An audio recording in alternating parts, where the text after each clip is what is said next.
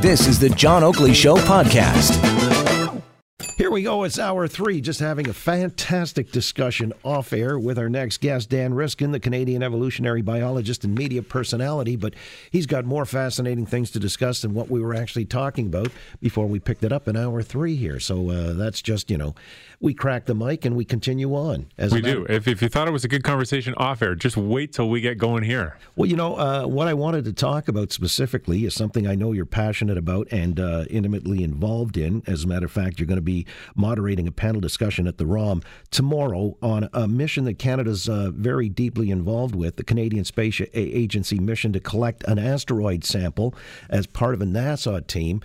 Now, I'm fascinated by this. In fact, uh, just uh, by way of a preamble, I was watching WNED uh, over the last two weeks or so, and there have been a couple of asteroid related stories, like the big one that wiped out the dinosaurs. Yeah. And uh, then there was the Tutankhamun discovery of the tomb in 1922, and where uh, metallurgists and I guess whatever determined that uh, the ceremonial dagger that was buried in the tomb with him was actually made from an asteroid because they couldn't identify any of those materials from, from Earth. Isn't that amazing? It was an iron dagger, and it was absolutely from an asteroid. And whether the ancient Egyptians had any sense of that, where that that was what made it special, or whether that was just where you found iron at that time. But uh, that's that's a, a, question for my colleagues at the ROM to answer. But um, asteroids are a big deal, and the thing is, I mean, we've if you go to the ROM, you can see they've got a whole cabinet full of meteorites, but they don't ever have a meteor because a meteor as soon as it touches the ground on Earth, becomes a meteorite, and it has to come in through the atmosphere and it gets burned up. And when that happens, all the chemicals in there get changed. They get cooked. I mean, it, it lights up the sky. It's white hot. That's why it lights up like that. So nobody's ever been able to look at one of these things before it went through the oven, so to speak. And so the purpose of this mission, which is NASA led, but the Canadian Space Agency has been on board since day one, and they built one of the instruments that's going on uh, that is on this spaceship. Um, it's to go out into space, catch up to an asteroid, check it out, take a little sample, and then send the sample back to Earth, have that sample enter the atmosphere with its own heat shield and its own parachute. It's going to land. They know exactly what day and what part of the Earth it's going to land. They got the whole thing planned. It's going to land in like July 2024, and they know exactly where. Um, and we're, for the first time, going to have a sample of a meteor that is not a meteorite. And that tells us a ton of things about the origins of the solar system. So we can control the trajectory of the reentry then? It's ridiculous. Yeah. So they've got this. So this thing launched uh, 2016 uh, on the top of a big old rocket. It went out. It was going toward the the uh, the asteroid that it wanted to catch up to, but it didn't have enough speed. So it did a gravity flyby of the Earth. And this is this thing where if it's going, uh, if the Earth is going around the sun and it has its momentum going around in a circle, and this thing comes at it from behind, it can slingshot ahead and steal some of the Earth's momentum to be going much faster. So after it did its flyby, the Earth was going a teeny teeny tiny bit more slowly around the sun, and this thing was really flying. That's how it got out to this asteroid, Bennu. It got there basically over this past Christmas break just a couple weeks ago. Now it's taking all kinds of pictures, and then it's going to be there for 19 months, taking all these scanning images and all this stuff before it finally takes this little circular thing that looks like uh, the air filter in your car. It's going to put it down on the surface. It blows a little puff of nitrogen gas that causes some little rocks to come up and get caught in its filter. And then it takes that thing and puts it inside the spaceship. And then it takes a full, you know, three years more before it finally gets back to Earth because it's so far away. This asteroid Bennu uh, that we're kind of uh, rendezvousing with? How big is it? It's one CN tower in diameter, roughly. So it's about 500 meters in diameter. So if you see the CN tower on the skyline tonight, that's about how big this is. And that's a big enough asteroid that if it hit the Earth, it'd be very bad. And so there are lots of different reasons to look at asteroids and to try to understand them. I mean, they could be a source for materials for building and stuff. You could have an asteroid that's made entirely out of diamonds, hypothetically. So, you know, what kinds of things are out there in those asteroids and is mining those something that could be a, a feasible industry? Um, but you're also curious about whether they're going to come crashing into Earth and understanding what they're made of and how energy that comes from the sun gets burnt off on them and how it changes their trajectory when that happens.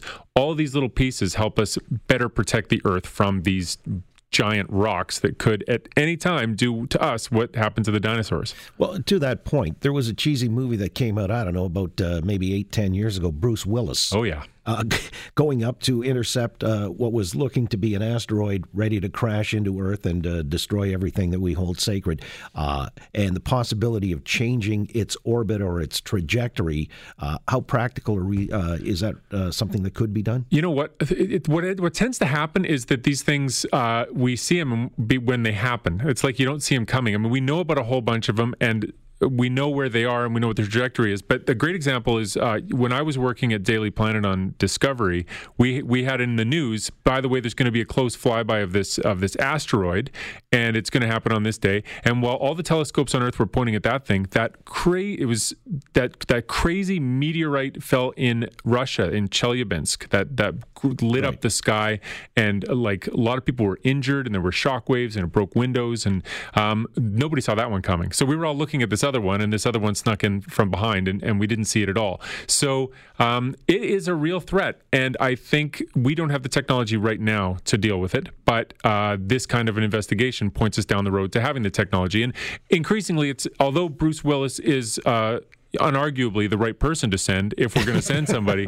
um, it may be that sending a person at all might not be the way to go. It might be that shooting a laser at it so that you can uh, redirect it, uh, which which is part of this mission is to look at how effective that would be. Um, maybe a laser would be the trick. If you can hit it with a laser and get it to just burn a little bit of material on one side so that it works like a very bad rocket engine and then pushes it a little bit off course, maybe you could get it to miss the Earth. There's a lot of that space junk flying around out there, isn't there? There is, and, and humans have a lot of space junk out there too. And in fact, this uh, this uh, OSIRIS REx uh, spacecraft, after it sends its sample back to Earth, is going to go into a stable orbit around the sun. And one of the questions I'm going to ask those panelists uh, that are here from the Canadian Space Agency, uh, one of the questions I have for Friday is why don't you just crash that thing into the sun or something, or even into the Earth so it'll burn up? It seems like there's enough junk out there. Why would you want to keep it in a stable orbit so it's going to stay out there? And I'm sure they've got a good answer to that. You know, the one that crashed into Chelyabinsk a number of years ago and caused all kinds of damage and flattened the forest and everything was not that big. Gives you a sense the relative uh, impact or power, the energy released by these things. Uh, if I recall correctly, am, am, I right to say it wasn't that big? Yeah, the one in Russia that was just like a, a couple years ago, that one was, if I remember correctly, it was like 30 meters in diameter, or something like that. And this thing, again, is 500 meters in diameter. The one that hit the Earth that wiped out the dinosaurs, I think they think might have been a kilometer in diameter. So way, way bigger. Actually, only double the size of Bennu. But um, I, I, believe one of the things I read recently is that when the, the meteor that killed the dinosaurs, when it hit the ground, the top of the meteor was still at the height where airplanes fly today. So it, was a huge thing that hit the Yucatan Peninsula and caused a nuclear winter and, and uh, made a big change to who gets to live here on Earth. right. Um, but um, and, and the, the thing is, though, that they're not all doom and gloom. They're really interesting, and they are these time capsules from the earliest solar system that tell us what the Earth was made of. I mean, the Earth has rocks that are just as old as the rocks on an asteroid, but the Earth melts them. It has these tectonic plates that move around. It reworks the rock. So, like, if you're trying to find a rock that hasn't been melted and changed since the origin of the solar system, you can't find it here on Earth. They're just not here anymore because they've all been reworked. They've all been recycled and made into other things. If you go to that asteroid, Bennu, those things have just been floating around doing nothing since the dawn of time, since uh, the, the planetary disk formed around the sun. There you go, the dawn of time, which is why you're the evolutionary biologist, as well as media personality. Dan Riskin's with us, by the way. Uh, just the follow up on this, this is the panel that you're moderating on Friday at the ROM. What time is that? Is that accessible to the public? Yeah, it's at 6. It's totally free, uh, but you just have to reserve a spot online. So so uh, so you just go online and you say I'd like to come, and you get tickets, and then you can come. They're just doing that to make sure uh, they get the right number of people. But uh, it's it's free, and it's and it's going to be uh, somebody from York University who built a Canadian instrument that's on there. It's going to be uh, people from the Canadian Space Agency, people from the ROM, geologists who study these things, and somebody from an organization called the Planetary Society. So it's it's going to be a good night. You know, I'm kind of curious too. There's another development that's just recently come out, uh, or to my attention anyway, as an evolutionary biologist. I guess this might right be uh, in your purview or wheelhouse. Uh, tattoos and what they say about a person. You've actually studied this. Yeah, you know what? Tattoos are a really neat thing from an evolutionary perspective because it's what are you advertising to potential mates when you get a tattoo? And it used to be like, you know, 30 years ago, even 10 years ago, frankly, 20 years ago, uh, that you were saying, I'm a criminal, I'm a, I'm a bad person. But now, like, you know, doctors get them. They're becoming way more popular with women. Um, and the number of people that have tattoos has doubled in the last 12 years or so in the United States. And it just means something different. It used to be that somebody who had sleeve tattoos was something to be scared of, and now it's not. So people are doing these studies to find out if, how the demographic is changing. And so there was this paper that came out today, um, and it looked at whether uh, you could tell anything about how risky a person's behavior is if they have tattoos. So what they, it's pretty simple. They just did a big survey, and they asked, uh, I think it was uh, 3,000 people, um, and they asked them uh, some basic questions. So, uh, uh, how healthy would you say you are on a scale of one to six? Uh, how uh, have you ever been diagnosed with a mental health issue? Um, do you have trouble sleeping? But they also asked them some interesting questions. Are you a smoker? Uh, have you ever spent time in jail? How many sex partners have you had in the last year? And these are things that are associated with riskiness. And what they found is that even though tattoos are becoming more prevalent, there is still a difference between people who do have tattoos and people who do not have tattoos. People that do not have tattoos uh, are sort of the baseline population. They're about 70% of the people out there. And then you have people with tattoos. It's about about 30% of the population. And overall, their health is the same as people who don't have tattoos. So they, they score their overall health the same. But um, they tend more frequently to have been diagnosed with a mental health issue. They tend more frequently to be having trouble sleeping right now. They more frequently are smokers. Uh, they tend to have spent time in jail more frequently than people who don't have tattoos. And uh, people who have tattoos, this is the, the one that should be on all the headlines. People who have tattoos on average, have had more sex partners in the last year than people who don't have tattoos. Now, before everybody who's got a tattoo listening gets all, you know, excited and proud of themselves, the difference is like between 1.1 partners and 1.5 partners in the last year. So, you know, it's significant, but you know, it's it's not a ton more. And I don't think the tattoos necessarily are what got the partners. That's a whole other discussion. Well, okay, uh, but what it, what it does reflect though is shifting social mores, right? It does. It, it reflects a change in who goes out to get a tattoo, and, and you know, like I think. I think of a tattoo as an advertisement about your youth. I so this is totally just me talking about the way I think about this. When you're, uh, if you look at a, a, a songbird that has a bright yellow chest. It's saying, Listen to me sing. Look at my bright yellow chest. This thing is so bright and yellow that I know other birds that would eat me can see me, but I'm so healthy that it doesn't even matter. I can have this bright yellow chest and I'm so good at dodging eagles that I can live. If you get tattoos, I think that part of what you're arguing is I am so youthful and looking so good that I can cover myself in ink and I don't even have to think about the the long-term issues with that. I just look so good, it, it doesn't even matter. It's almost like you're putting something on yourself that you know is down the road going to be this saggy picture of whoever you have on your, you know, your Justin Trudeau tattoo that you got on your chest is going to look all saggy and look like somebody else in a few, maybe it'll look like Pierre Trudeau.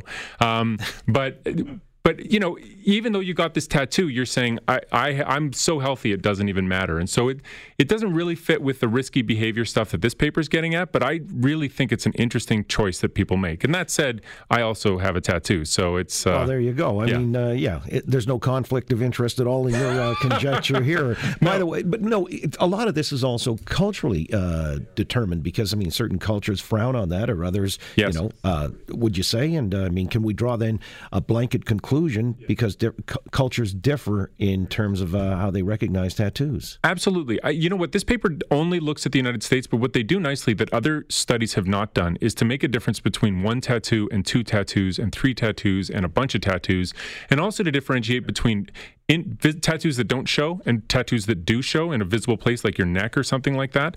And also, they looked at whether you have a tattoo that could be deemed offensive. So, you know, tattoos that might put people off. And they found that those trends that I mentioned were exaggerated the more tattoos you had or the more visible they were or the more offensive they might be and so that might be part of what's driving this trend so it might be that if you have you know, a small tattoo on your lower back that nobody sees except when you're, you know, at yoga or something like that, um, it's still significant for people in that demographic, but it's not as dramatic as it is for the person who has a big tattoo on their neck that, that offends people. So, yeah, or a tattoo of a snake on your face. Right, right. Like you have. I, I see that right now. People can't why, see what you look like, so well, I'm that's why I'm on radio. Come on. Uh, anyway, otherwise I'd be covering your beat. Listen, and Mike Tyson, you know, uh, when he went with that full Maori Yeah. thing there, I mean, uh, Yeah, who's, I think- who's going to tell him that's offside? Not me. Not me. You'd have to you'd have to be a tough person with a snake tattoo on your face to do that. Well, there you go. So I'll leave it to you. Back to me. Thank you. always. It always reverts back to me, and I appreciate you doing that. Uh, Dan Riskin, again, is a Canadian evolutionary biologist and media personality. Tomorrow at 6 p.m. at the ROM on the matter of uh, going to Bennu, uh, the asteroid, to take a sample in the Canadian uh, mission that's a, a large part of that. I appreciate you coming in. It's always fascinating. I look forward to doing it again real soon. We'll do it soon. Thanks again. You got it. In a moment, we're going to find out about, well, education at the primary level and in kindergarten as well. The president of the elementary teachers of Toronto is going to weigh in on what is being at least consulted about now, and that's uh, lifting the caps on these class sizes for junior. Thanks for listening to the John Oakley Show podcast. Be sure to rate, review, and subscribe for free at Apple Podcasts, Google Podcasts, and anywhere else you get your on demand audio.